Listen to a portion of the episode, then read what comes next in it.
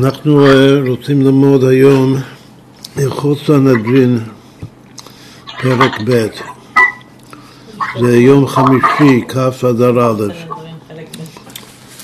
עכשיו זה הלכות סנהדרין, פרק ב'. אם כבר נתחיל מההלכה הראשונה של, אה, פרק ב'. כתוב שאין מעמידים בסנהדרין בין בגדולה בין בקטנה, גדולה זה של עין א' וקטנה זה של כ"ג, אלא אנשים חכמים ונבונים, צריך להיות חכמים ונבונים כמו שכתוב בתורה, בתורה כתוב חכמים ונבונים וידועים לשבטיכם, אולי, אולי נראה את המשנה למלך על זה בכל אופן, כאן הוא מביא חכמים ונבונים ומוסיף מופלאים בחוכמת התורה. וכאן משמע שהחכמים ונבונים קודם זה לאו דווקא בחוכמת התורה. זה חידוש גדול, מה זה חכמים ונבונים. יכול להיות שזה כמו שהבר שם אומר שצריך להיות פיקח, אומר שזו תכונה נפשית. שהוא חכם, אבל אה, חכם ונבון.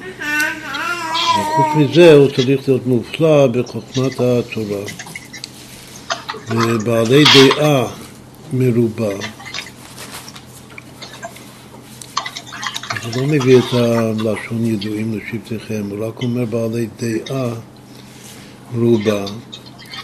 יודעים שיש פה שתי דעות, יש דעה מרובה ויש מה שהם יודעים. וחוץ מזה שהם מופלאים בחוכמת התורה, הם יודעים קצת משאר חוכמות. הם צריכים להכיר קצת משאר חוכמות כמו כגון רפואות, שהמפרשים מסבירים שצריך רפואות בשביל לדעת אומר אפשר לחדש שבת. ודבר שני, צריך לדעת קצת חשבון תקופות ומזלות. לכאורה צריך, אם הם בני יששכר, צריך לדעת לגמרי חשבון תקופות ומזלות. אבל הוא כולל את זה בקצת משאר חוכמות. זה חשבון תקופות ומזלות מצטגנינות, זה בוודאי משהו חיצוני. שבדרך כלל הרמב"ם לא אוהב את זה, זה משהו, כולל את זה בעבודה זרה. לכן הוא ממשיך ואומר, חוץ מהתקופות המזלות, הצטגנינות ודרכי המעוננים והקוסמים, שזה כבר עבודה זרה. אחר כך המחשבים עוד יותר גבוה. והבלי עבודה זרה. כאן זה הרבה לשונות של עבודה זרה, הצטגנינות ודרכי המעוננים והקוסמים והמחשבים והבלי עבודה זרה, בעצם יש פה חמישה דברים. וכיוצא באלו, מה צריך להכיר את ההבלים האלה? כדי שיהיו יודעים לדון אותם. כדי שיכיר אותם בשביל לדון אותם, אז צריך להכיר אותם. קצת. ואחר כך הוא אומר ואין מעמידים בסנהדרין אלא כהנים ולווים וישראלים מיוחסים הראויים להשיא לכהונה שנאמר והתייצבו שם עמך. ואין מעמידים בסנהדרין אלא כהנים ולווים וישראלים מיוחסים הראויים להשיא לכהונה שנאמר והתייצבו שם עמך. לא מזמן דיברנו על המילה והתייצבו לגבי בתחתית ההר. צריך להתייצב. אז המילה הזאת, בצורה הזאת והתייצבו יש שניים, יש כאן פעם ראשונה אצל אספרדי 70 איש מזקני ישראל, התייצבו שם עם מר שזה הסנהדרין, ואחר כך בסוף כתוב על שהשם אומר למשה ויהושע להתייצב, והתייצבו באוהל מועד.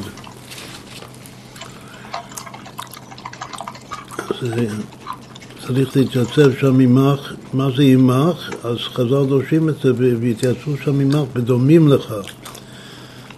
שצריך להיות סנהדרין שהם דומים לך בחוכמה וביראה ובייחוס, יש שלושה דברים צריך להיות אה, גם בחוכמה דומה למשה רבנו וגם ביראה דומה למשה רבנו וגם בייחוס. חשוב לגבי סנהדרין שיהיו מיוחסים,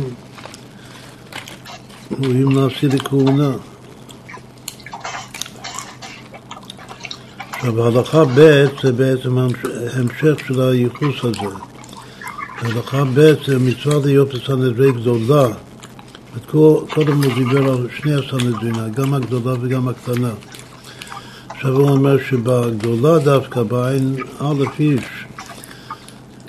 אז, אז ראוי שביניהם יהיו כהנים ולוויים, שנאמר, ובאת אל הכהנים הלוויים, שעולים לבית דין הגדול בירושלים, ללשכת הגזית, אז כתוב, ובאת אל הכהנים הלוויים.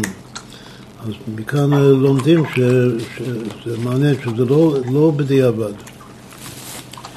זה דין שלכתחילה, הפסוק הזה, שיהיו שם כהנים לוויים. ואם לא מצאו, והכהנים לוויים אה, שהם ראויים להיות בסנדרי הגדולה, אפילו כולם ישראל, אפילו כל הסנדרין זה ישראל, הרי זה מותר.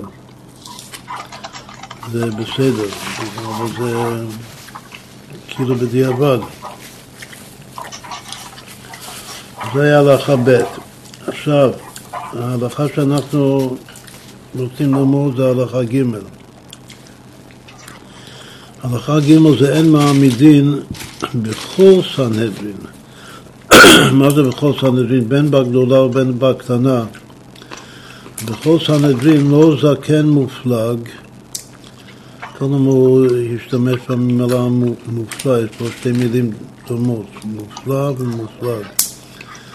קודם הוא אמר שכולם צריכים להיות חכמים ונבונים מופלאים, בין בגדול בין בקטן. וכאן הוא אומר שיש אחד שהוא פסול, שזה זקן מופלג בשנים.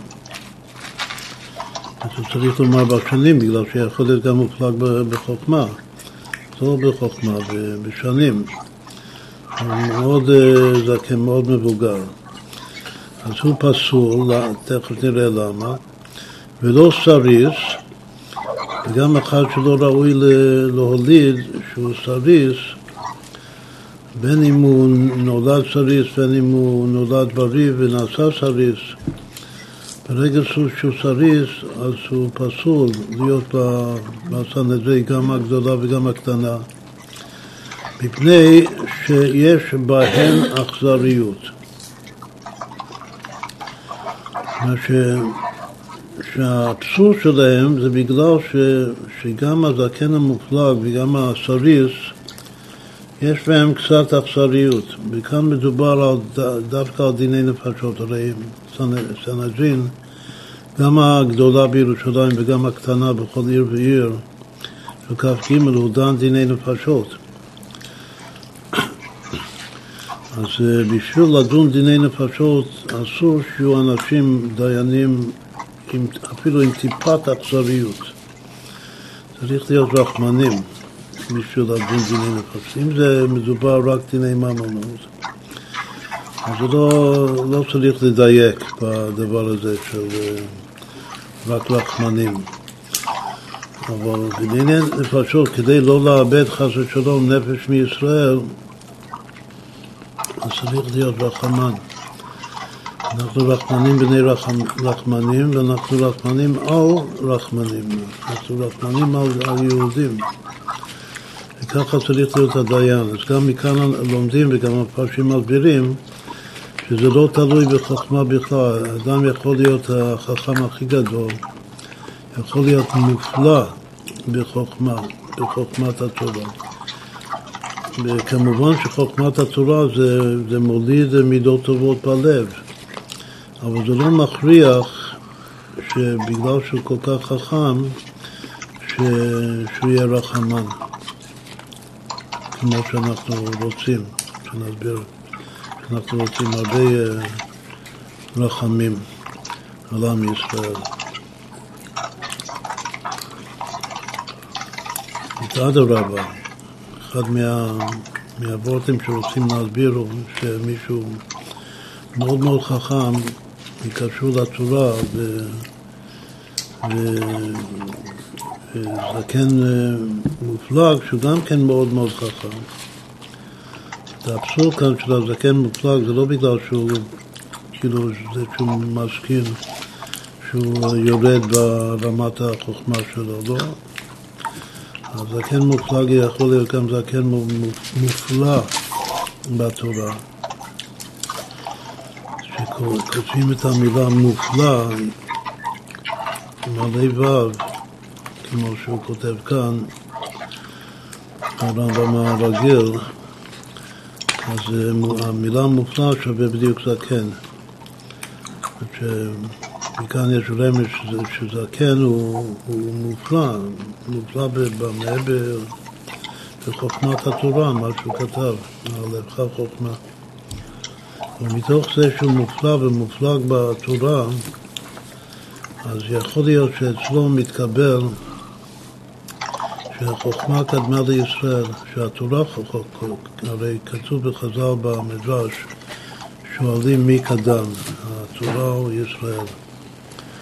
אז מישהו חכם מופלא בלבד, אז ייתכן שאצלו מתקבל שהתורה קודמת, כלומר שחייבים לעשות כל דבר על פי תורה.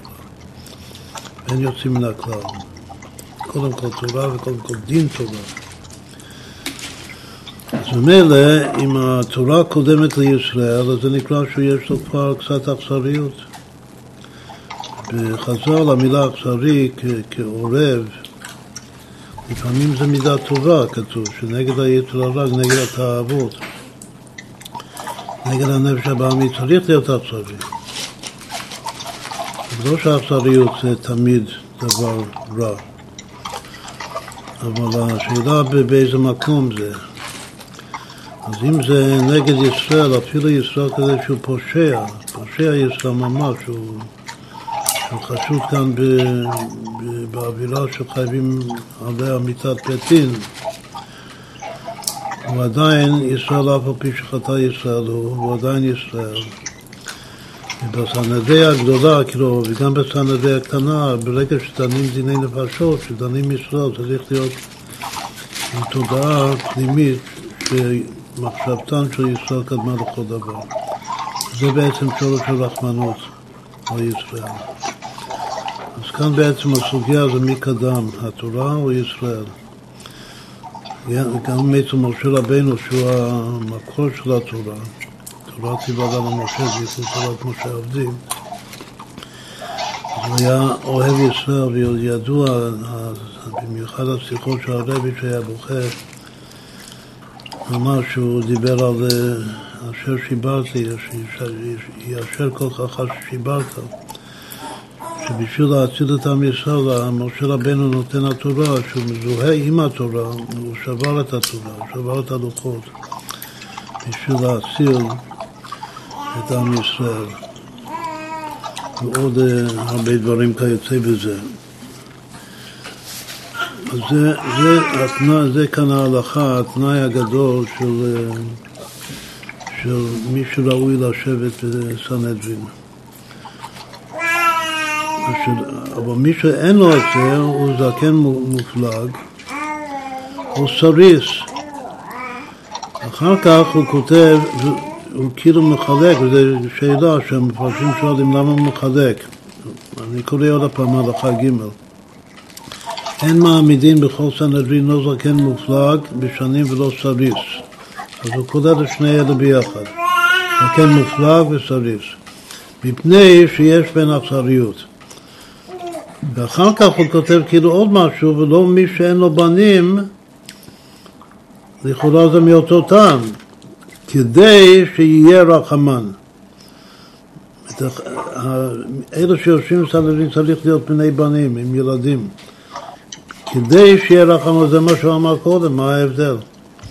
הוא אמר שלא מושיבים סריס בגלל שהוא אכזרי, ואחר כך הוא כותב עוד משהו, ולא מי שאין לו בנים כדי שיהיה רחמן.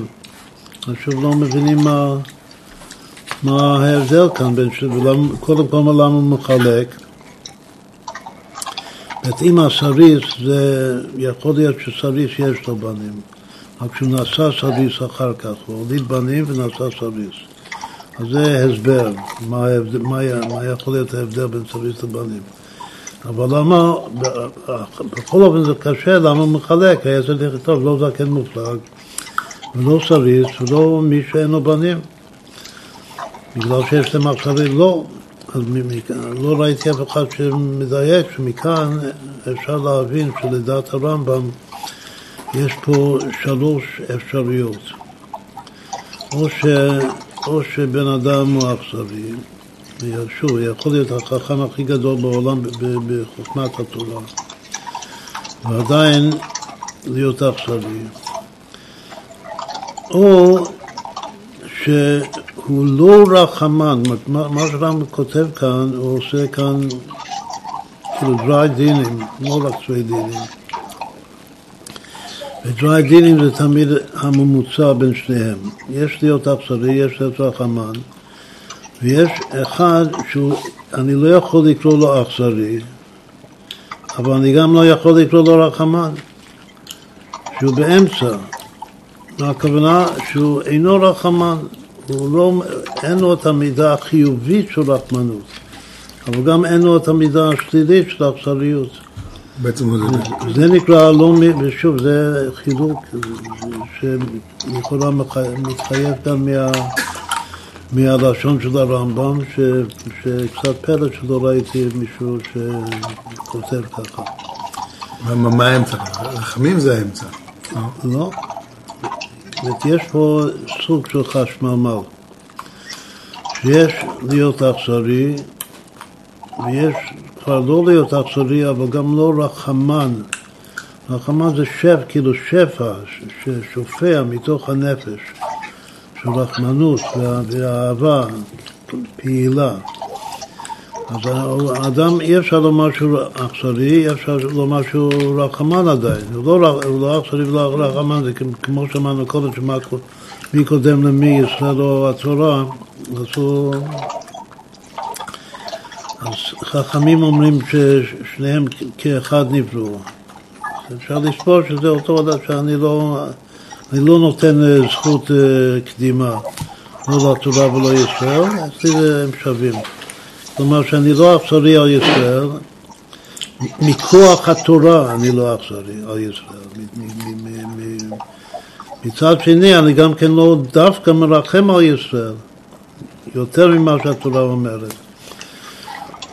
זה מצב ביניים, שוב, הסיבה שלא מביאים את זה זה בגלל שזה לא, זה לא, לא בראש של הלמדנות אה, לעשות כזה חילוק, לכאורה.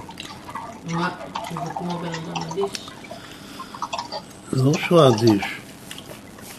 הוא לא עכשיו... ניטרלי. הוא ניטרלי, כן. הוא מהאו"ם. הוא שווה, כן. אצלו הוא דן על פי תורה, הוא לא כאילו דווקא בפדה גדולה של, של, של ייקוב הדין, יש ביטוי ייקוב הדין את ההר. דין זה מידת הדין, הר זה אהבת ישראל. אברהם קראו הר. ויקוב הדין את ההר, ש... שיעשה נקב בתוך, ה... בתוך ההר. מה שהדין אומר זה מה שצריך לעשות בפועל. אף על פי שזה עושה נקב וצמצום באהבה הגדולה לעם ישראל.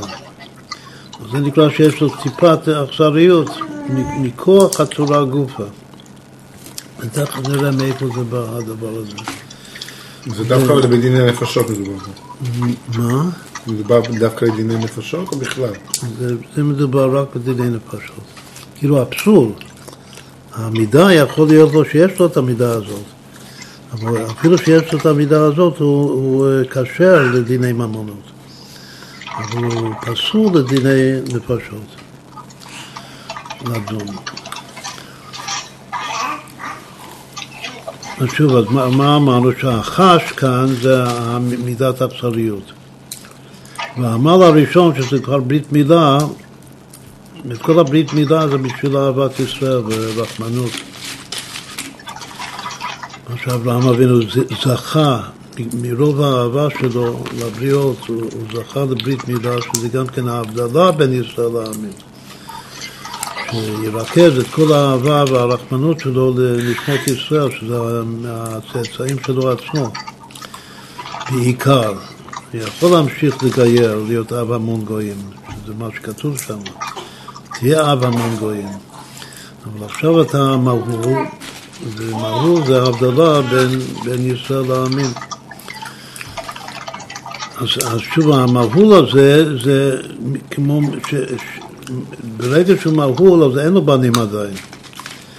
הוא, אבל הוא יכול, כאילו, הוא לא סריס שלא מסוגל להוליד. זה גם כן דבר חשוב מאוד כאן ברמב"ם.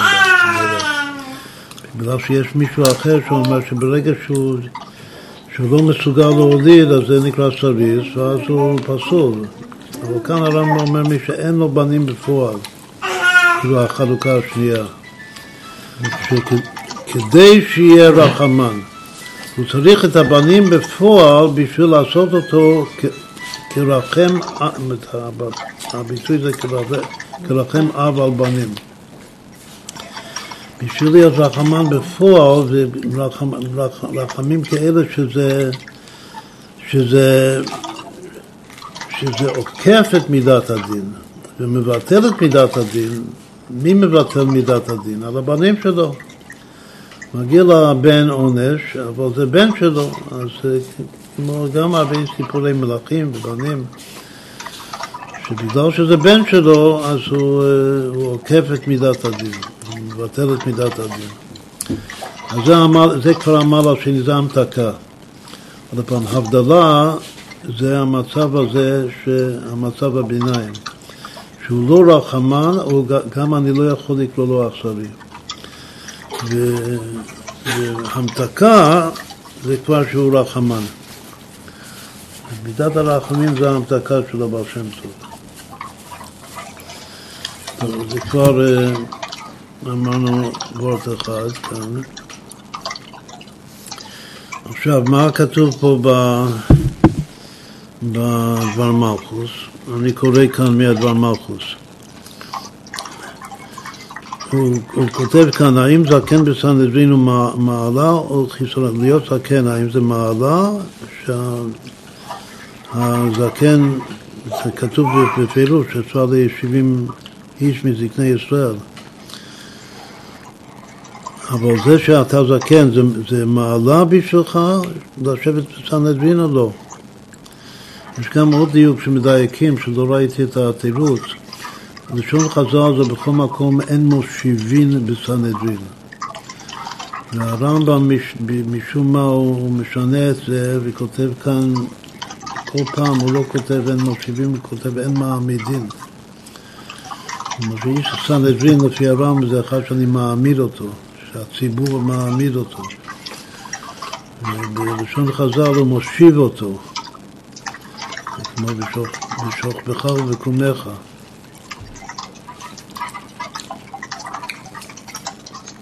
בשבתך, בשבתך בדרך, בשבתך ובקומך.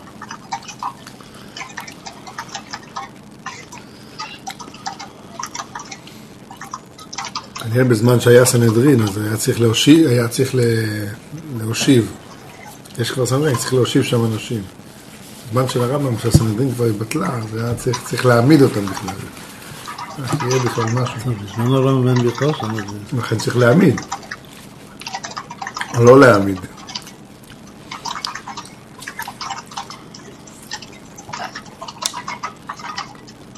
אפשר לומר. שמושיב זה תכונה של דעת, של יישוב הדעת. יכול להיות שזה נוגע למשתה למדף שאנחנו נקרא. האם הם מונים את מידת הדעת במידות של, ה... של הסנדרין כאן, הוא לא כותב דעת, אמרנו. הוא רק כותב חוכמה ו... ונבונים. לגבי דעת הוא אומר שהם בעלי דעה מרובה זה משהו אחר, יודעים, היה מרובה הכוונה בכל המקצועות, יודעים קצת משאר חוכמות. אבל מה שכתוב בתורה וידועים הוא לא משמיט את זה. ומושיבים זה שייך לדעת, להעמיד זה שייך לחוכמה. גם עומד על חוכמת אה, רבו. סליחה, גם על דעת רבו עומד אחרי 40 שנים. אבל לעמוד על, גם לעמוד על הדעת זה, זה להחכים. אז אני חושב שהעמידה זה יותר קשור לחוכמה וישיבה זה יותר קשור לדעת. בכל אופן זה דיוק שכותבים ולא לא ראיתי מה מתרצים, זה בספר המפתח כתוב. מה ההבדל בין מעמידים לבין מושיבים של חז"ל.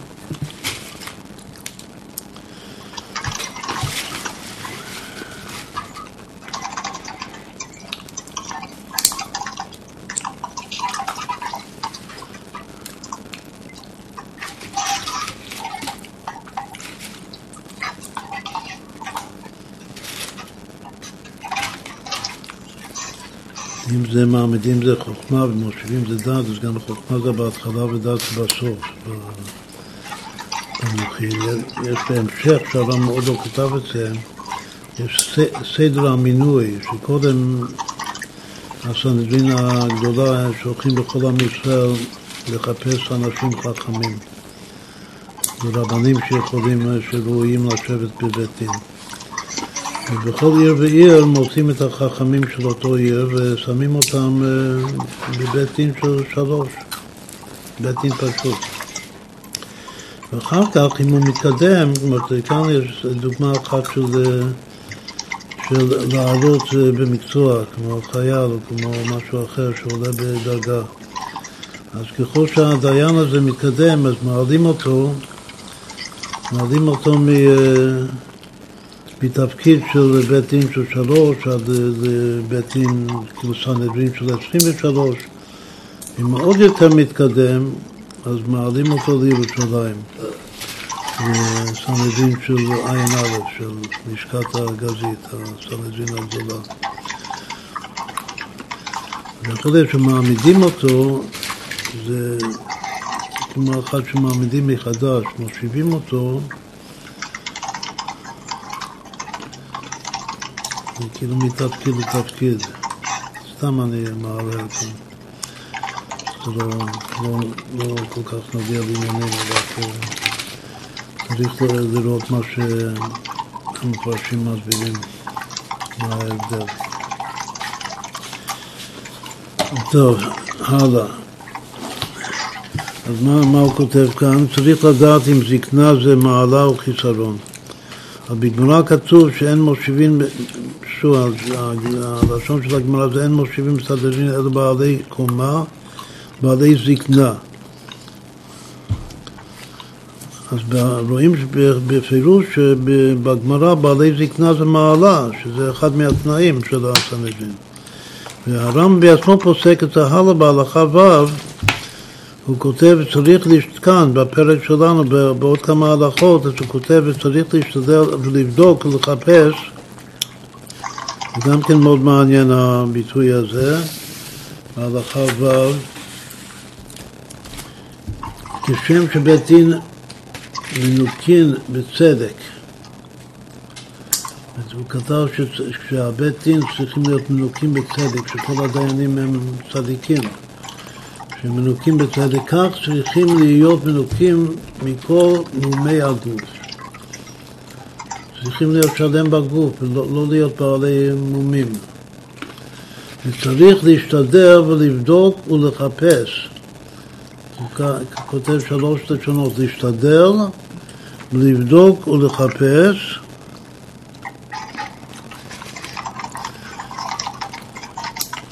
שיהיו כולן בעלי שיבה. כאן הוא לא כותב מילה זו, בגמרא כתוב בעל, בעל זקנה, כאן הוא הופך את זה מבעל זקנה לבעלי שיבה, בעלי קומה, בעלי מראה, נבוני לחש. הוא כותב ארבעה דברים בקטע הזה. כאילו, קודם כל כותב שלושה פעלים. להשתדל ולבדוק ולחפש. זאת אומרת שקודם אני, בהכנה הנפשית שלי אני משתדל ואני בודק ואני עוד יותר מחפש ממש שיהיו כולן עכשיו ארבעה דברים, בעלי שיבה, בעלי קומה, בעלי מראה ונבוני לחש. כל זה דברים שקשורים עם המראה, לא? אני חושב שזה הכל דברים שקשורים עם, הצורה של הדיינים. טוב, בעלי, זה לא בדיוק. בעלי שיבה, בעלי קומה. בעלי שיבה זה, גיל. לא משהו שדווקא... זה מקביל למה שכתוב בגמרא, בעלי בעל זקנה, שהוא בעל שיבה. כן, אבל יש- זקנה זה מצד הגיל, וכאן יותר משהו שזה קשור עם המראה. וזה נראה שאדם זה מזקן, הוא נראה אדם יותר אחראי, יותר מכובד. נכון. כן, זה נכון. ובעלי שיבה זה, מה- למה הוא כותב שיבה ולא זקנה? בגלל שזה מה שאמרת, שיבה זה, מפני שיבה תקום. שיבה זה שערות לבנות. שיבה זה שערות, לא יודעת שהזקן הזה הוא חכם. אז אה, צריך להיות כבר לבן, לא, אה, לא שחור. בעלי שיבה, אדרבה, לבן זה, זה הדיקנה של אביך אנפין, שזה הרחמים, זה שיבה, זה לבן. לא, הדיקנה של... אה, מה זה זקן בכלל? זקן זה זקן, תכף נראה את הרמז. זקן זה קשור לזקן. ואם אתה צעיר אז זה שחור, וזה זה לא, כמו שאמרת הרגע, זה לא המראה המבוקש. צריך לה- להשתדל, לבדוק, לחפש, שיהיו כולן בעלי שיבה, בעלי קומה, גם גבוהים, לא קטנים. בעלי מראה, מראה נאה, וכולם נבוני לחש. נבוני לחש כנראה זה הולך על צורת הדיבור שלהם. שזה גם צריך להיות נאה. מה? וש- שיהיו יודעים, אני עובד על השיבה עכשיו. שיהיו יודעים. ברוב הלשונות כדי שלא תהיה סנדין שומעת מפי התורגמן. כאן הוא כותב שיהיו יודעים, משמע שכולם צריכים להיות יודעים. יש מקום שיש מי שאומר שרק קצת מהסנהדרין. שקצת מהם צריכים לדעת שאר לשונות כדי שהסנהדרין לא ישמעו מפי התורגמן. בסדר, אז, אז מה, מה, למה הוא הביא את זה? בגלל שכאן כתוב בפירוש, הר"ם פוסק שצריך להיות בעל- בעלי שיבה, סימן ששיבה וזקנה זה מעלה, זה לא חיסרון. אבל כאן הוא כותב שזקן מופלג זה חיסרון, שיש לו אכזריות. מה הוא כותב שאני ממשיך לקרוא? הרי שזקן יש פה מעלה בסנהדרין בעלי שיבה. ואילו בהלכה זו פסק הרב שאין להעמיד זקן מפני שיש פה אכזריות. אז כתבו המפרשים על לחם משנה והרשות יעקב, כתבו שלכך דקדק הרמב"ם לכתוב שאין להעמיד זקן מופלג בשנים. כי דווקא מי שנזדקן זקנה גדולה והשכחה גברה עליו, ששכח כבר צער גידול בנים, זה לשון רש"י. שמישהו זקן מופלג הוא כבר מתחיל לשכוח. עכשיו, קודם אמרנו שלפי הרמב"ם לא משמע שהוא, שהוא ירד ברמת התורה שלו, כאילו ששכח את חוכמת התורה. אז, אה, אז כאן, לכן הוא מביא מרש"י שמשהו שכח, הזקן המופלג, הוא שכח את, ה, את הצער גידול בנים. כי דווקא מי שנזדקן זקנה גדולה והשכחה גברה עליו עכשיו כאן, שוב, כולם מביאים את הרש"י. שה- שרש"י כותב שהבעיה של זקן מופלג, שהוא אכזרי, זה בגלל שהוא שכח צער גידול בנים. זה לשון רש"י במקום אחד. תכף נראה שיש מקום אחר ש... שרש"י כותב משהו אחר. בכל אופן, במקום אחד רש"י כותב שהוא שכח צער גידול בנים. עכשיו, זה לעניות דעתי, זה, זה לא הרמב"ם. שהצעריות כאן זה בגלל שהוא שכח צער גידול בנים. בגלל שעוד פעם, מי שאין לו בנים, יש פה כמה אפשרויות. יש אחד שיש לו בנים, אבל הוא כל כך זקן שהוא שכח צער גידול בנים. יש אחד שאין לו בנים בכלל. ויש אחד, עוד אחד, שהרם בכלל לא מזכיר, אבל שאר המפרשים כן מזכירים אותו, שאחד שכל כך זקן, שהוא כבר לא ראוי להוליד. הוא לא סביס, אבל הוא כבר מתוך זקנה, הוא, הוא, הוא, הוא כבר לא ראוי להוליד עוד בנים. אז מה, זה נקרא, אז יש מי שאומר שזה נקרא זקן מופלג, שהוא לא ראוי להוליד. אבל uh, כמו שאנחנו נראה, לדעתנו זה לא, לא הגדר של זקן מופלג, שהוא לא ראוי. אז יש פה זקן מופלג, יש פה סריס ויש פה מי שאין לו בנים, ויש עוד אחד שלא ראוי להוליד מתוך זקנה. בכל אופן,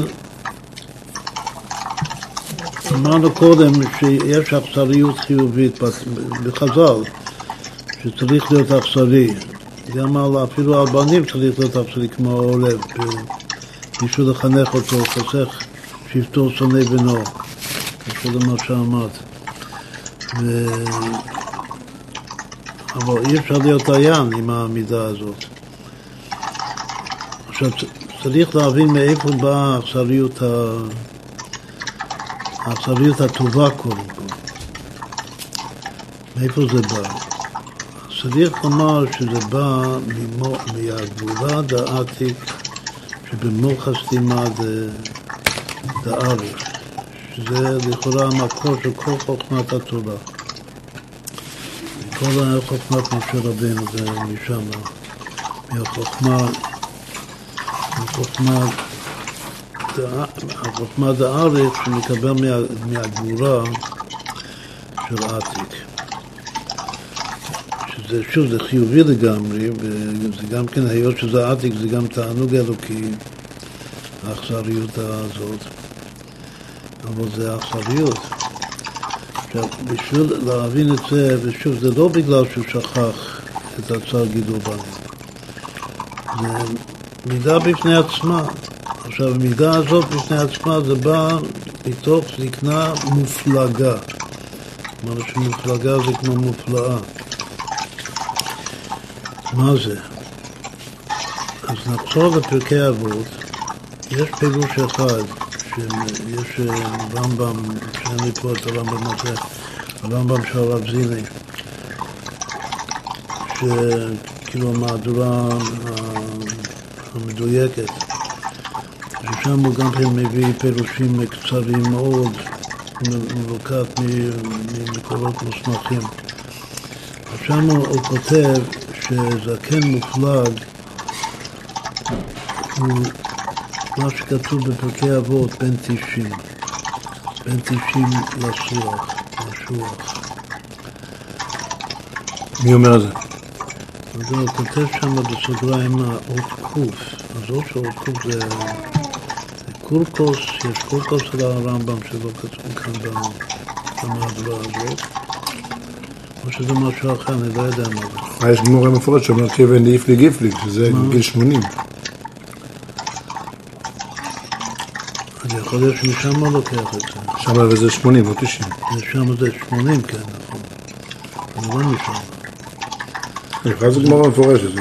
כן, זה כיוון דאיפליג איפליג.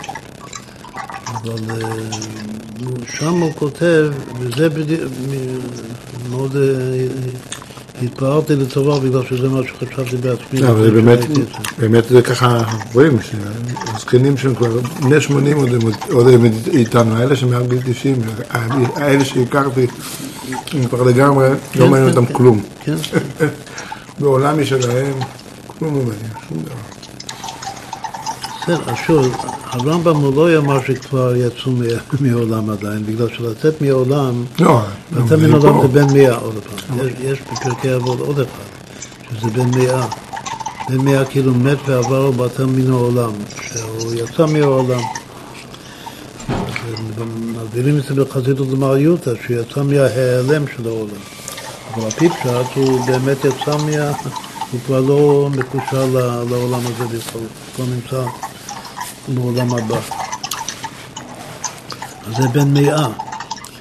עכשיו, כל המושג זקנה זה מתחיל בפרקי אבות בן שישים. בכלל, כשאני מצייר את הסנהדרינים שהם בעלי שיבה, אז הם בני, מסתום הם בני שישים ומעלה. בין שישים לזקנה, אחר כך בין שבעים לשיבה, ובין שמונים לגבורה, ובין תשעים לשוח, בין מאה כאילו, מת ועבר לו בת מן העולם. אז אה, לדעתי, מזקנה ומעלה בפרקי אבות זה, זה סדרה אחת של, של י"ק ו"ק של זקנה. זה הכל זקנה, זה שלבים מתקדמים של יותר ויותר זקן. אז שם זה, זה נקרא זקן ושיבה, ופתאום נכנס המילה גבורה, שזה בין 80 לגבורה, שזה כל, כל המפרשים מטמיעים, כאילו מה הקשר כאן לגבורה בין שיבה לבין אה, יכול להיות, זה יכול, מאוד להתאים, מה שאמרנו מקודם, שבין 80 זה הזקן המופלג. הוא נהיה בגבורות. כן, אבל זה, עבור בגבולות זה ממש למעליותא, אי אפשר לומר שזה לגבולות גם לגבי דיינים. עבור פשוט כיוון דברי איז לגבי שנים, הוא כבר, הוא כבר אה, כאילו בטוח שיש לו עוד זמן לחיות. אבל זה לא, זה, אין סברה לומר שבין 80 לגבורה זה יפסול אותו לגבי uh, לשבת בסנהדרין, אדרבה. אז רק עוד למה לי עושה. בני השונים זה עיקר המופלאים כאן, המופלאים בחוכמת התורה וכל אז, לדעתי זה ככה, שבין 60 לזקנה זה המלכות, של ה... כאילו זה הבסיס של הזקנה. ובין ש... 70, כאילו מ-60 עד 70 זה החטא התאה של הזקנה. ומ-70 עד 80, שזה בין 70 לשיבה, שיבה זה גם מלשון שיבה. שיבה זה זת. אז השיבה זה באמת זה המידות של הזקנה. המלכות של הזקנה זה הבן 60, המידות של הזקנה זה בן 70. אבל מה זה גבורה? גבורה זה אני בינה לגבורה.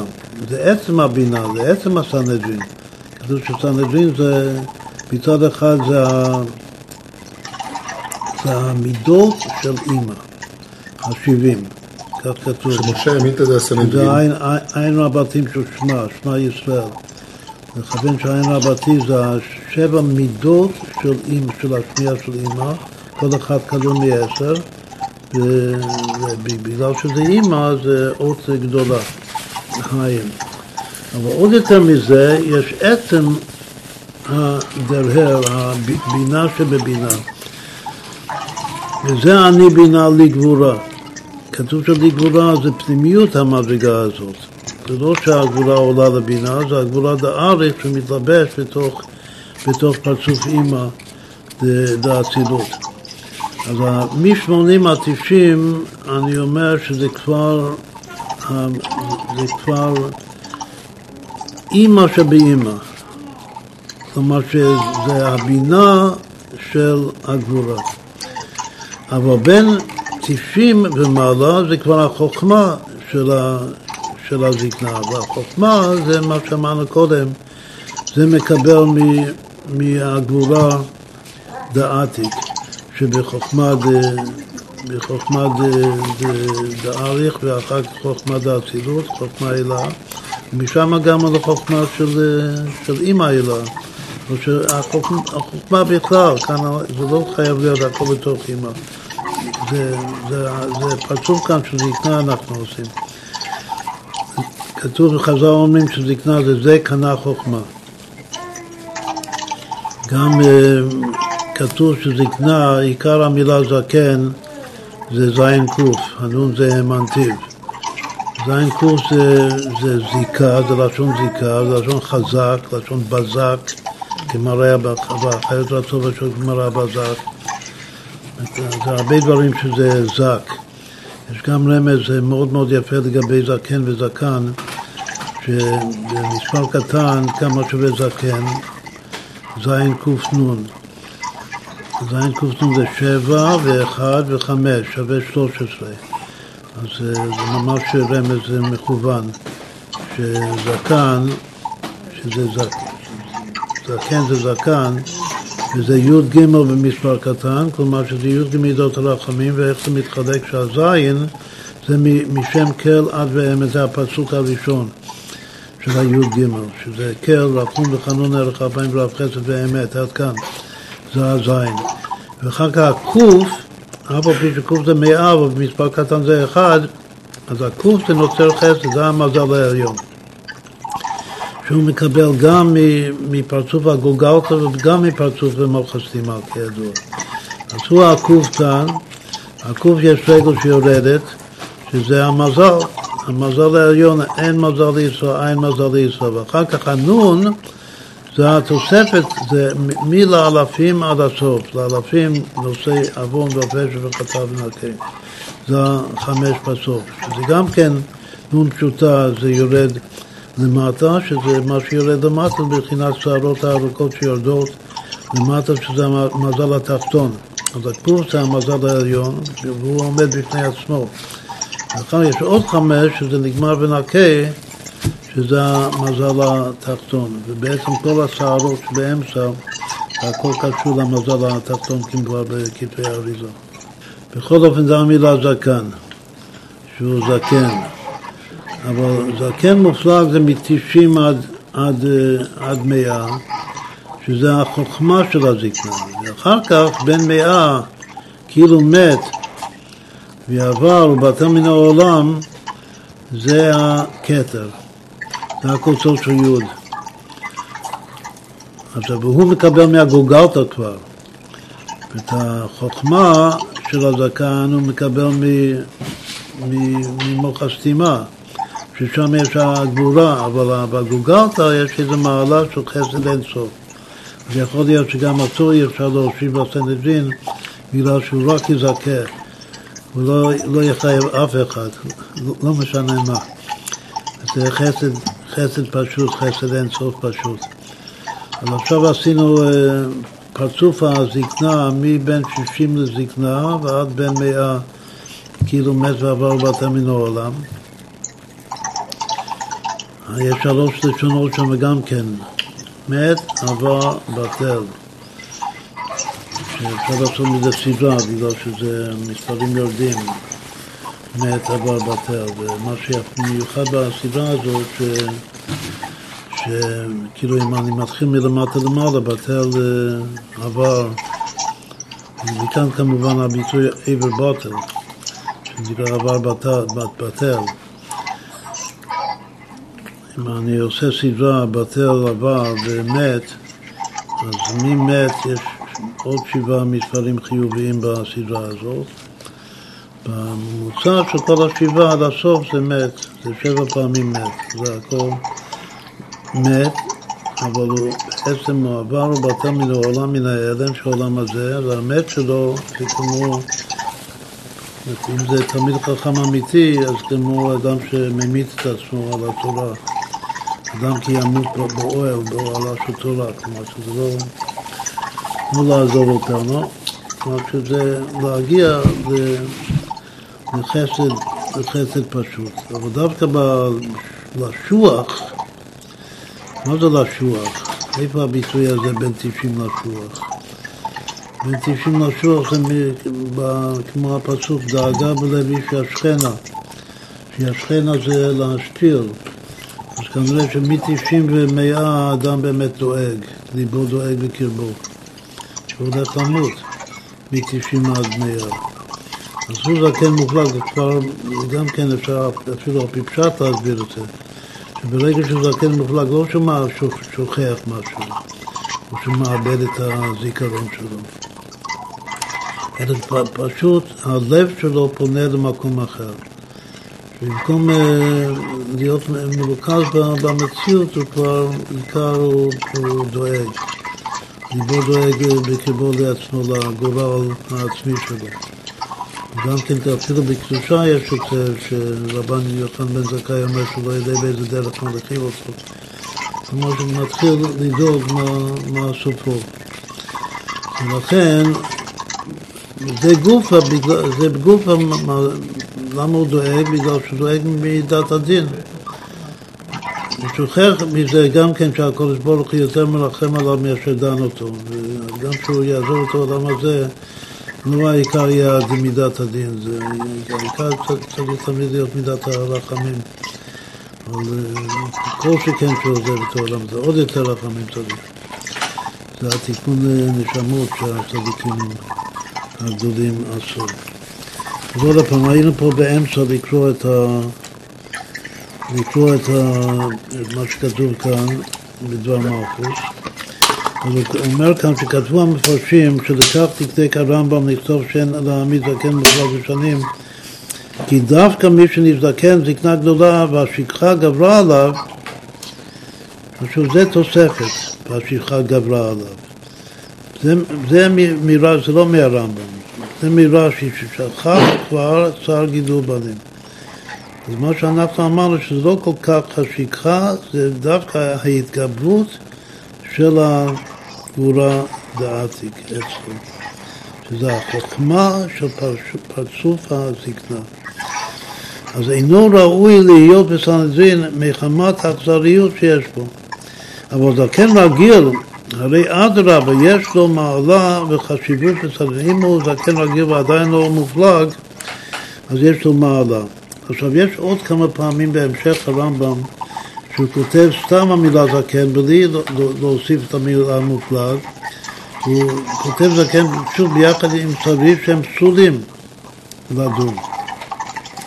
יש מקום שכותב שזקן אפילו, זה הזקן הזה שלנו המופלג שכאן פסול בגלל שאין לו רחמים אלא חסריות אז בדין מסית בהמשך כאן אז הוא אומר שזה דווקא העניין שהוא יושב בסנהדרין.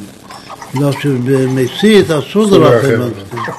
אז אה, צריך דווקא להושיב כאלה. אז, אז מכאן עוד רואים את ה... אם הוא שכח, אם הוא שכח, שכח את התורה שלו, אז יש לו להושיב אותו. אז סימן שהתורה שלו לא שאדרבה, זה יתגבר אצלו.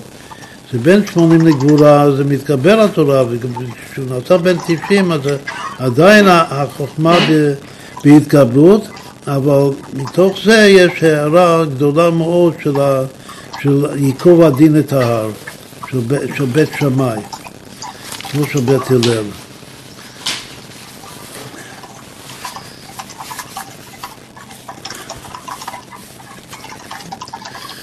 מחמת האכזריות שיש בו, אבל זקן רגיל זה מעלה.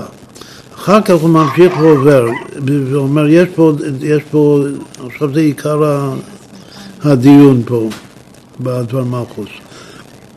ואם הושיבו בסנהדרין קודם שנזדקן, ולאחר זמן נזדקן ונעשה זקן מופלג, אז מה הדין שלו?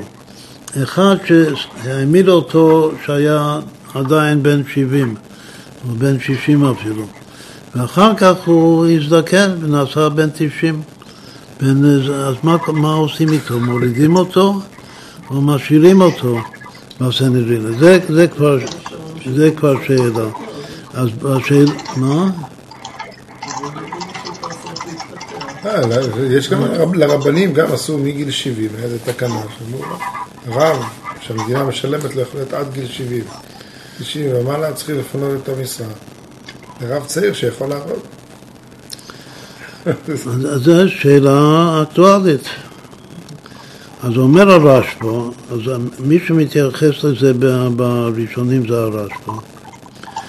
הוא אומר הרש, נראה לי, הוא כותב את זה בלשון נראה לי. לכל שהוא תלוי בסיבה, כל, ש... כל שישנה לסיבה, העניין נגרר אחר הסיבה. זאת שכל דין בתורה שיש סיבה למה, אז היות שהמסקנה זה תלוי בסיבה, אז לכן אם הסיבה קיימת, אז צריך להסיק מהסיבה את המסובב ואת המסקנה. אז כאן כתוב שהסיבה שזקן מופלג הוא פסול, סיבת הזקנה כאן זה אכזריות. אז, אז אם הוא כבר הגיע, הגיע לגיל כזה שיש לו אכזריות, אז צריך להעביר אותו, לא, לא, לא משנה שהוא קודם היה בסנהדרין, בגלל שאם הסיבה קיימת, אז גם המסובב צריך להיות קיים. לפיכך אין מושיבין אותו אחר שנזדקן. אפילו שהוא היה בסנהדרין קודם, לא מושיבים אותו אחר שנזדקן. שוב, הוא משתמש במילה מושיבים, לא מעמידים. זה לא פשוט עכשיו של מעמידים או מושיבים. שהרי נתחדשה לו הסיבה הגורמת, זה לשון הרשב"א, שיש פה סיבה, שזה הזקנה המופלגה, שיש בזה אכזריות. אז הסיבה גורמת והסיבה ישנה, והסיבה התחדשה. אז אם הסיבה התחדשה, אז גם המסובב צריך להתחדש, שזה אין מושיבים אותו. זה שיש פה סיבה שהתחדשה, זה, זה, זה גם אומר שיש משהו, כאילו משהו לא סתם שכחה, ששכחה זה היעדר. יש פה סיבה חיובית, כלומר סיבה ממשית של תוכן. משהו התחדש, ולכן צריך להסיק את המסקנה שזה שהוא לא יכול כבר להיות דיין. יש בחסידות ההבדל בין אמת לבין האמת לאמיתו של רב נחמן ורב נוסן, שכל זמן שאתה מידת אמת, אז אתה יכול להיות רב. אבל אם אתה אמת לאמיתו, אתה כבר לא יכול להיות רב יותר. צריך להתפתח. יכול להיות שכאן הוא הגיע לדרגת אמת לאמיתו. אבל זה, אי אפשר לומר את זה לפי מה שהסברנו, בגלל שאמת לאמיתו זה, זה, זה, זה הרחמים שעוקף את הדין. אבל כאן זה בדרך לאמת לאמיתו. כאילו זה על דרך זה שיש מדרגה שאתה, מה שאתה כאילו מתפטר מהסנהדרין זה בגלל שאתה עולה יותר גבוה מזה. אולם יש, עכשיו זה הדת הרשב"א. שרשב"א אומר שאם הוא היה מנוי בסנהדרין והוא הגיע לזקנה המופלגה, אז אה, או שהוא צריך להתפטר או שמפטרים אותו. אבל יש מי שסובר, בין האחרונים הוא מביא כאן מעיקרי הדת, יש פירוש חשוב מאוד, וש... שכותבים ככה, שמי שנתמנה בהיתר לא מורידים אותו. כמו הרבה מינויים שאי אפשר להוריד. יש אפילו הרבה מינויים שאי אפשר אפילו את הילדים, לא, את היורשים להוריד. אבל כל שכן הוא בעצמו, שאי אפשר, אלא אם כן הוא יצא מדעתו, אבל הוא לא יצא, עוד פעם, הוא לא יצא מדעתו, הוא לא נשא שקרן, הוא לא איבד את התורה שלו. אז אי אפשר להוריד אותו. לא מורידים אותו, גם אם נעשה זקן מופלג. ובכך הסבירו את דברי עכשיו, הם הסתמכו, עיקרי הדת הזה הסתמך על, על שמואל הנביא, שהוכיח את העם, והוא אומר בשמואל, ואני זקנתי וסבתי, ואני התהלכתי לפניכם מנעוריי עד היום הזה. שבא להסביר, כן, מדוע אין למאוס בי, כאילו שמואל אמר שאי אפשר למאוס בי ולומר שזקנתי ועכשיו אני לא ראוי לי להיות, להיות אה, שופט. אף אם הגיע לגיל זקנה שכבר אין... שאני הגעתי לגיל כזה שלא היו מעמידים אותי מחדש בסנהדרין. שמואל הרמתי חי 52 שנה. בדיוק זה מה שאני רוצה לומר. שכבר אין מעמידים בסנהדרין. מפני שתחילת המינוי זה היה מנעוריי, אני כאן מנעוריי. לפיכך גם, גם מאוחר יותר כאשר זקנתי וסבתי, אין להעביר אותי. כך הוא כותב, עכשיו אני לא מבין את זה לגמרי, כמו שיהודה אמר הרגע, שכסך הכל הוא היה בן 52. שהוא נפטר. והוא אומר שזקנתי, כבר זקנתי וסבתי בגיל הזה. אה, רבי אלעזר בן עזריה, גם בגיל 18 כבר היה לו את השערות לבנות של, של שיבה. כדי שיכבדו אותו, וכדי שיהיה לו את המערה הנכון, מכובד. להיות, כן, להיות, כנראה גם לשמואל היה את אותו דבר. וכתוב ש- שהוא השלים את שמואל, אה, נכון, נכון. הוא השלים את שמואל מ-52 ל-70, בגיל 18, זה כבר היה אריאני כבן 70 שנה, ככה אריזה מסביר. זה, אבל בכל אופן הוא היה, או שהוא היה בן 52, או אפילו ביחד עם רב אלעזר, אז היה רק בן 70. בן 70 זה ודאי בסדר. ואחר כך, בכל אופן הוא אמר, אני זקנתי וסבתי. בכל אופן הוא רוצה לדעתי מכאן, צריך להסתכל שם במקור, בגלל שזו קושה כל כך פשוטה, שהוא חייב לומר שזה, שזה כאילו, הוא מבין מתוך המילים שהוא אמר, ואני זקנתי וסבתי, שכבר כאילו שהגעתי לגיל שצריך להתפטר. אבל אף על פי כן אני לא מתפטר, אני עדיין בכושר, בגלל שהלכתי איתכם מנעוריי. היות שהייתי מההתחלה, אז לא מפטרים אותי. ככה הוא כותב. בכל אופן, לא מבין את זה, וזה גם כן זה נגד ה... טוב, יש פה, הוא מביא מה... מתוך הדבר מלכוס בהלכה הזאת, אה? אז הוא כותב נקודה מה... משה רבנו. התחיל את הסנהדרין בגיל 80, עד גיל 120. רבן יוחנן בן זכאי היה בסנהדרין בעיקר ב-40 שנה האחרונות, מגיל 80 עד גיל 120. הלל, רבי עקיבא, כולם, עיקר השנים שלהם שהם הורו, זה היה מגיל 80 עד 120. כן, נכון. אז אני חושבת, אבא, יש הבדל בין סנהדרין, לבין צדיקים. כן, אבל הם היו בסנהדרין, כל אלה שאמרנו זה היו ראשי הסנהדרין. הרבי מביא כאן מדרך מצוותיך, ההלכה זו היא המשך להלכה א', שבהלכה א' בה נאמרו התנאים למי שראוי להיות דיין, ללמדך שגם אם היו הדיינים בעלי כל המעלות שהם אנשים חכמים ונבונים מופלאים בחוכמת התורה, בעלי דעה מרובה וכולו, בכל אופן אין להושיב אותם בסנהדרין אם הם זקנים מופלגים, כיוון שיש בהם טבע של אכזריות ועלולים להטות את הדין לחוב. בסדר, זה פשט, שהרבי רק מדגיש שזה המשך מהלכה א', שאף על פי, כמו שכתוב בהלכה א', שהם כל כך חכמים גדולים, אבל בעצם זה הנקודה שאמרנו, שהם לא איבדו את החוכמה כאן שלהם. הם עדיין חכמים גדולים ואפילו אולי עוד יותר חכמים. שעכשיו מקבלים עוד יותר הערה מגבורה דעתיק וכולו, של ייקוב הדין את ההר. עוד יותר חכמים, אבל חכמים של, של בית שמאי. מה שמשה זה ראשי תיבות משה שמאי הלל, אז כאן זה, הם מצטמצמים, מתרכזים במידת אה, שמאי. יצא בת קול שהלכה כאף על פי שאלו ואלו דברי אלוקים חיים, אבל הלכה כבית הלל.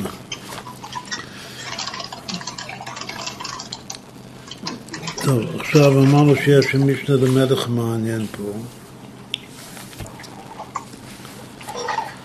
אומר המשנה למלך שאין מעמידים סנהדרין בין גדול המתנה אלא אנשים חכמים ונבונים. כתב רש"י בפרשת שופטים, פירוש רש"י על התורה, כתוב שם אנשים חכמים וידועים. משה רבנו, כמה שמה מדייקים שלא כתוב נבונים, בגלל שנבונים לא ישתכחו. אבל הוא לקח אנשים חכמים וידועים בסוף. בהתחלה כתוב שצריך לקחת חכמים נבונים וידועים בשבטיכם. ואחר כך כתוב שהוא לקח אנשים חכמים וידועים. לא מצא נבונים. אז, מה כותב רש"י שם? זו אחת משבע מידות שאמר יתרו למשה ולא מצא אלא שלוש. מכל השבע מידות, משה רבנו רק מצא שלוש, אנשים צדיקים וחכמים. סליחה, רש"י כותב, מצא שלוש, אנשים צדיקים וחכמים וידועים. זאת אומרת שאנשים זה צדיקים. ועוד חכמים וידועים זה שלוש שהוא מצא. אז מה, בקשה לי, אומר המשנה למלך שקשה לי, להבי קרא דלאל לגבי חכמים ונבונים וידועים, שצריך, כאילו שלכתחילה היה צריך למצוא חכמים ונבונים וידועים, אז שמה פירש רש"י שהם ניכרים לכל אדם שהביטוי ידועים לשבטיכם שהם ידועים לכל אדם, שכולם מכירים אותם שהם חכמים ונבונים. משמע זה ידועים אינו תואר. מהפירוש רש"י הראשון, משמע שהמילה ידועים זה לא אחד מהתארים שלהם. חכמים ונבונים זה הם, זה תואר, שהם חכמים והם נבונים. אבל ידועים לשבטיכם, הוא מפרש שהם ניכרים לכל, כולם שהם חכמים ונבונים. לא שידועים זה אחד מהתארים שלהם. ככה משמע מהרש"י הראשון. אז איך אחר כך הוא כותב שאנשים, שזה צדיקים וחכמים וידועים זה שלושה תארים? הרי קודם הוא כתב שידועים זה לא תואר. ועל כן איתלם למימר הכי. מי כאמר זו אחת משבע מידות, והא בפרשת יתרו חשיב ארבע. בפרשת יתרו כתוב ארבע מידות, שהם אנשי חיל, יראי אלוקים, אנשי אמת, שונאי בצע. והשלוש הם כאן, שזה אנשים חכמים ונבונים, זה תוספת שלוש, בגלל שידועים זה לא מידה. ואם איתא דידועים, הווי תואר, אם ידועים זה גם היה תואר, היה הווי למימר, זו אחת משמונה מידות. אז יש פה שמונה, לא שבע. בגלל שבפרשת יתרו יש ארבע, וכאן צריך להיות רק שלוש בפרשת דברים. הן אמת שראיתי לבעליון מזרחי שכתב השלוש, האמורים כאן זה חכמים ונבונים וידועים. ולפי המזרחי, אנשים זה לא, זה לא מידה, אנשים צדיקים. אז הוא כותב שהשלוש זה חכמים נבונים וידועים, שזה חב"ד. אבל אמרנו שידועים בפילוש הראשון זה לא מידה, זה לא תואר. משמע דספילה לידועים הווי תואר, לפי המזרחי יוצא שידועים זה תואר. לפי דבריו צריכים אנו לומר, לאנשים לא, הווי, לא ככה, הוא לא, הוא לא מחשיב את האנשים. כאן בדברים. ולא ידעתי למה. הרי רש"י, הרי הוא מפרש את רש"י, ורש"י אומר שאנשים זה צדיקים, אז ודאי מידה זה תואר. ויותר יצטרך לומר שדיודועים לא אייל, יותר מסתבר לומר ש, שצריך לומר אנשים חכמים ו, ונבונים בלי ידועים, לא להכניס את המילה ידועים בחשבון. מי שנאמר אנשים לא אייל מדאמר אנשים, אז לא אז הידועים לא היה. אחר הפירוש אנשים הרי צדיקים. ומכל מקום בין לדברי הרב, דעה ידועים, שזה המזרחי, שהוא מכניס ידועים. הוא מפיק אנשים בין לפי מה שכתבנו, ש, שצריך להכניס אנשים ולהוציא ידועים, והכי כאמר ולא מצא אלא שלוש, אבל אחר כך הוא אומר שהוא מצא רק שלוש אנשים חכמים וידועים, אז זה קשה לכאן או לכאן. בגלל שאמרנו שאו שצריך להוציא אנשים או שצריך להוציא ידועים. אז איך הוא כותב אחר כך אנשים חכמים וידועים שזה השלוש? זה אנשים ידועים, על כל כך אחד מניה לא, לא אבי תואר, אחד מהאנשים ידועים זה לא תואר. ואיך חשיב לו אחר, לשני תארים. וכי תימה, זה לפי מה שכתבנו, ידועים לא אבי תואר. מה שאמרנו שידועים זה לא תואר, את ישפר משום דבי שלמה דקרוא דלעי דקאמר ידועים לשבטיכם, כתב רש"י שאינו תואר, מפני שפירושו שניכרים לשבטיכם. אבל הכא דקאמר ידועים לחוד, קודם המילה ידועים זה לא היה תואר, בגלל שכתוב ידועים לשבטיכם. אבל כאן שכתוב רק ידועים, אז ידועים ולשבטיכם זה כן תואר, שהם ידועים. הווה די לטה, אז אי אפשר לומר ככה. למה? משום די הכי לא הווה למר שבע מידות, אמר יתרו למשה, ולא מצא אלא שלוש. שוב, היה צריך לומר שמונה מידות. אלא שלוש דמשמע דמיותם השבע מצא כאן שלושה. אבל לפי מה שאמרנו, הוא בהלטה, דמי שהשבע לא מצא ד' מהשבע, השבע המקוריים הוא לא מצא אלא שתיים בגלל שזה בלי ידועים כן, הוא אומר שמשמע שמאותם שבע הראשונים שזה, שזה לא כולל ידועים הוא מצא הוא מצא שלוש, אבל הוא לא מצא שלוש, הוא רק מצא שתיים בגלל שמהשבע הראשונים ידועים זה לא נחשב, זה לא אחד מהם. עכשיו, תוקה שלי, דהה בפרשת יצור כתיב, ויבחר משה אנשי חייל, והיא אחת מהארבע השניות שם. ואם כן, הבי למימר שמצא ארבע מידות. ואם כאן הוא מצא שלוש, שזה אנשים חכמים וידועים, אבל, ב, אבל ב, בפרשת יתרו הוא מצא אחד שזה אנשי, אנשי חייל הוא כן מצא. אז היה צריך לומר שהוא סך הכל מצא ארבע מתוך השבע. כתוב שהוא רק מצא שלוש. עכשיו, כל האריכות כאן, לכאורה הקושה בסוף, אפשר מיד לתרץ את הכל. שלתרץ את הכל הוא שאנשי חייל בפרשת יתרו זה אותו הדבר של אנשים כאן כמו בפרשת דברים. שמה שרק אומר שאנשים צדיקים, אז בעצם זה אנשי חייל. ולא אנשי, מה שכתוב בהמשך שם בפרשת יתרו, אנשי אמת, זה מידה בפני עצמם. כאילו זה לא, זה לא אנשים כאן.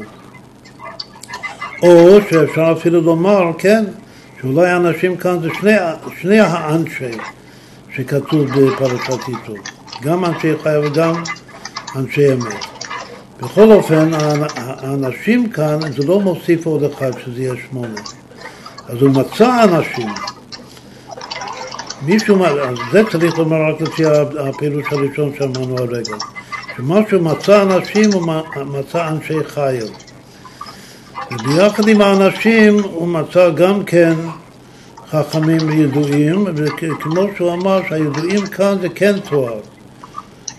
לא כמו הידועים לשבטיכם בפסוק הקודם, שזה, שזה לא, לא תואר חדש. זה כן תואר שהוא מצא. מתנגונים הוא לא מצא, אבל פתאום הוא מצא משהו שלא לא כלל קודם. קודם, לפי זה בעצם יוצא שמה שהיה כתוב קודם בדברים, אנשים, אנשים אה, חכמים ונבונים, אז, אז אם האנשים זה אנשי חיו של פרשת יצור, אז, אז עדיין היה כתוב ב, רק שש.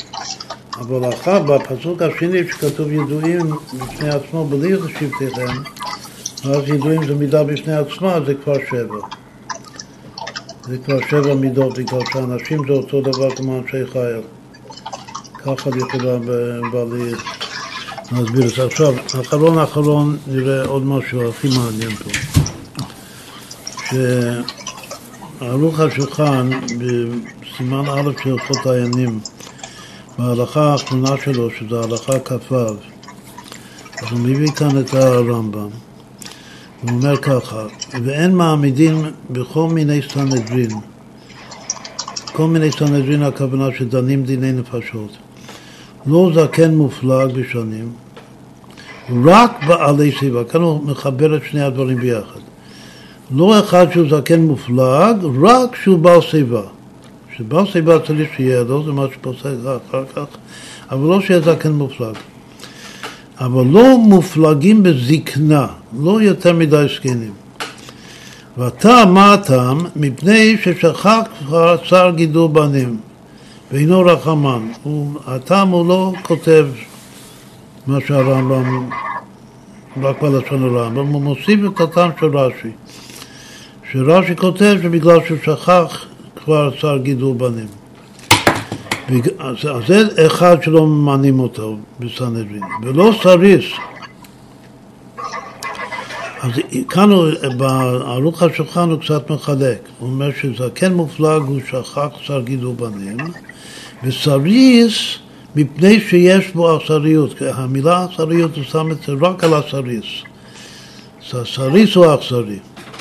ואחר כך הוא כותב את השלישי ולא מי שאין לו בנים, אף שהיו לו ומתו, שחייבים לומר שמי שאין לו בנים, הכוונה שעכשיו אין לו בנים. אפילו שהיו לו ומתו, כן נראה לפי עניות דעתי אומר, ואם לא כן, אז זה היינו הך, אז מי שאין לו בנים סריס אותו הדבר. אחר כך הוא כותב בסוף, וזה עיקר העבורת היפה, הוא אומר, עיין רש"י הוריות,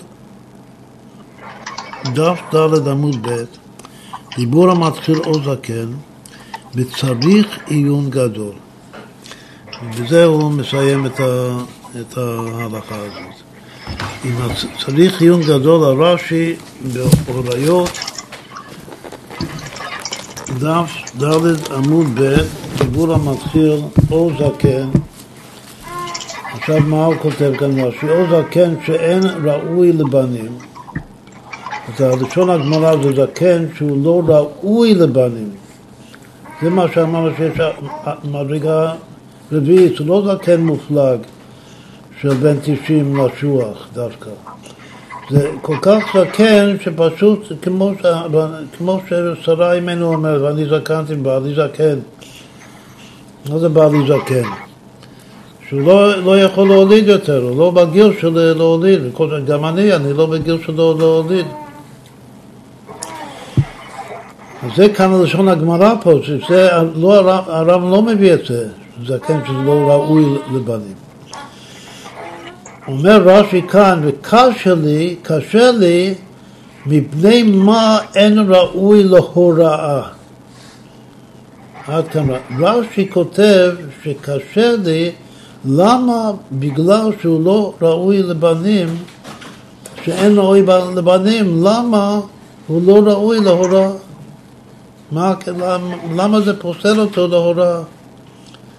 עכשיו, כותב ערוך השולחן שצריך עיון גדול. אז מה, מה הוא מתכוון שצריך עיון גדול? הרי לא שבמקום אחר כתב בפירוש שהטעם זה, זה בגלל שהוא כבר, שהוא שכח את שר גידול בנים.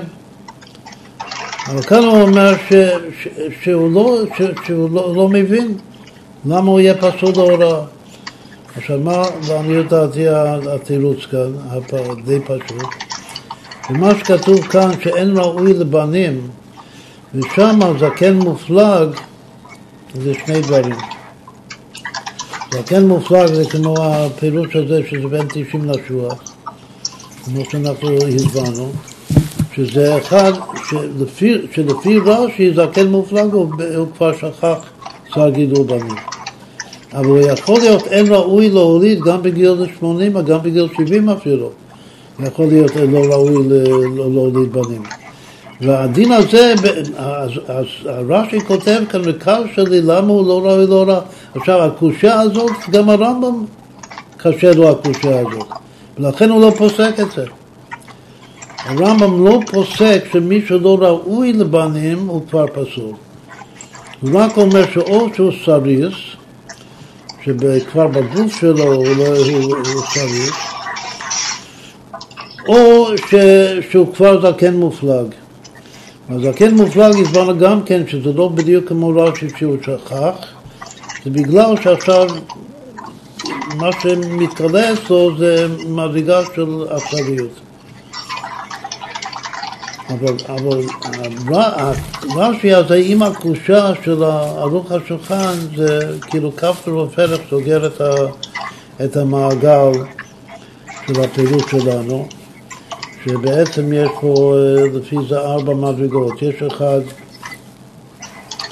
שאין לו בנים, יש אחד שהוא כבר לא ראוי להוליד בנים. יש אחד עוד יותר גרוע מזה שהוא סריס. זה עוד יותר שהוא, שהוא לא יכול להוליד. הוא בעצם לא יכול להוליד בטבע. לא שבגלל זקנה שהוא לא ראוי להוליד. יש שני דינים. והרביעי זה שהוא זקן מופלג בשנים.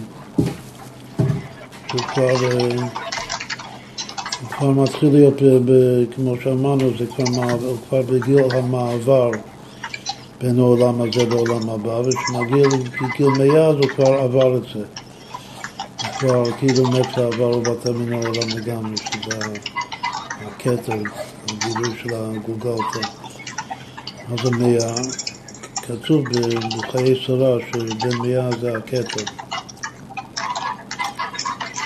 עכשיו, אם נעשה כמה גרמטיות יפות לסיום, אז, אה, אז יש סנהדרין של, של 70,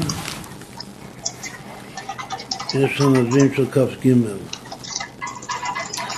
וביחד סנהדרין ב-70 וסנהדרין כ"ג זה 851, שזה חי הפעמים יחידה, זה הדבר אשר ציווה השם לברת משה רבנו. איך זה ככה? יש סנהדרין של 70, יש סנהדרין של כ"ג. איך זה של- האותיות? כ"ג. האותיות של 70 והאותיות של אה, כ"ג? לא, המספר 70. אם אני מוסיף 70 למילה סנהדרין ומוסיף אה, כ"ג למילה סנהדרין, אני אקבל כ"ג פעמים 37. הכל זה כ"ג כמו משה. בפליאה, הכ"ג בסוף זה כ"ג פעמים 36, שזה ארבע פעמים אור. אבל הכל ביחד זה, זה המספר הזה. 80, 80, 851. עכשיו זה מאוד משהו שאני כבר לא זוכר, בדיוק אותו מספר יוצא עוד משהו חשוב כאן.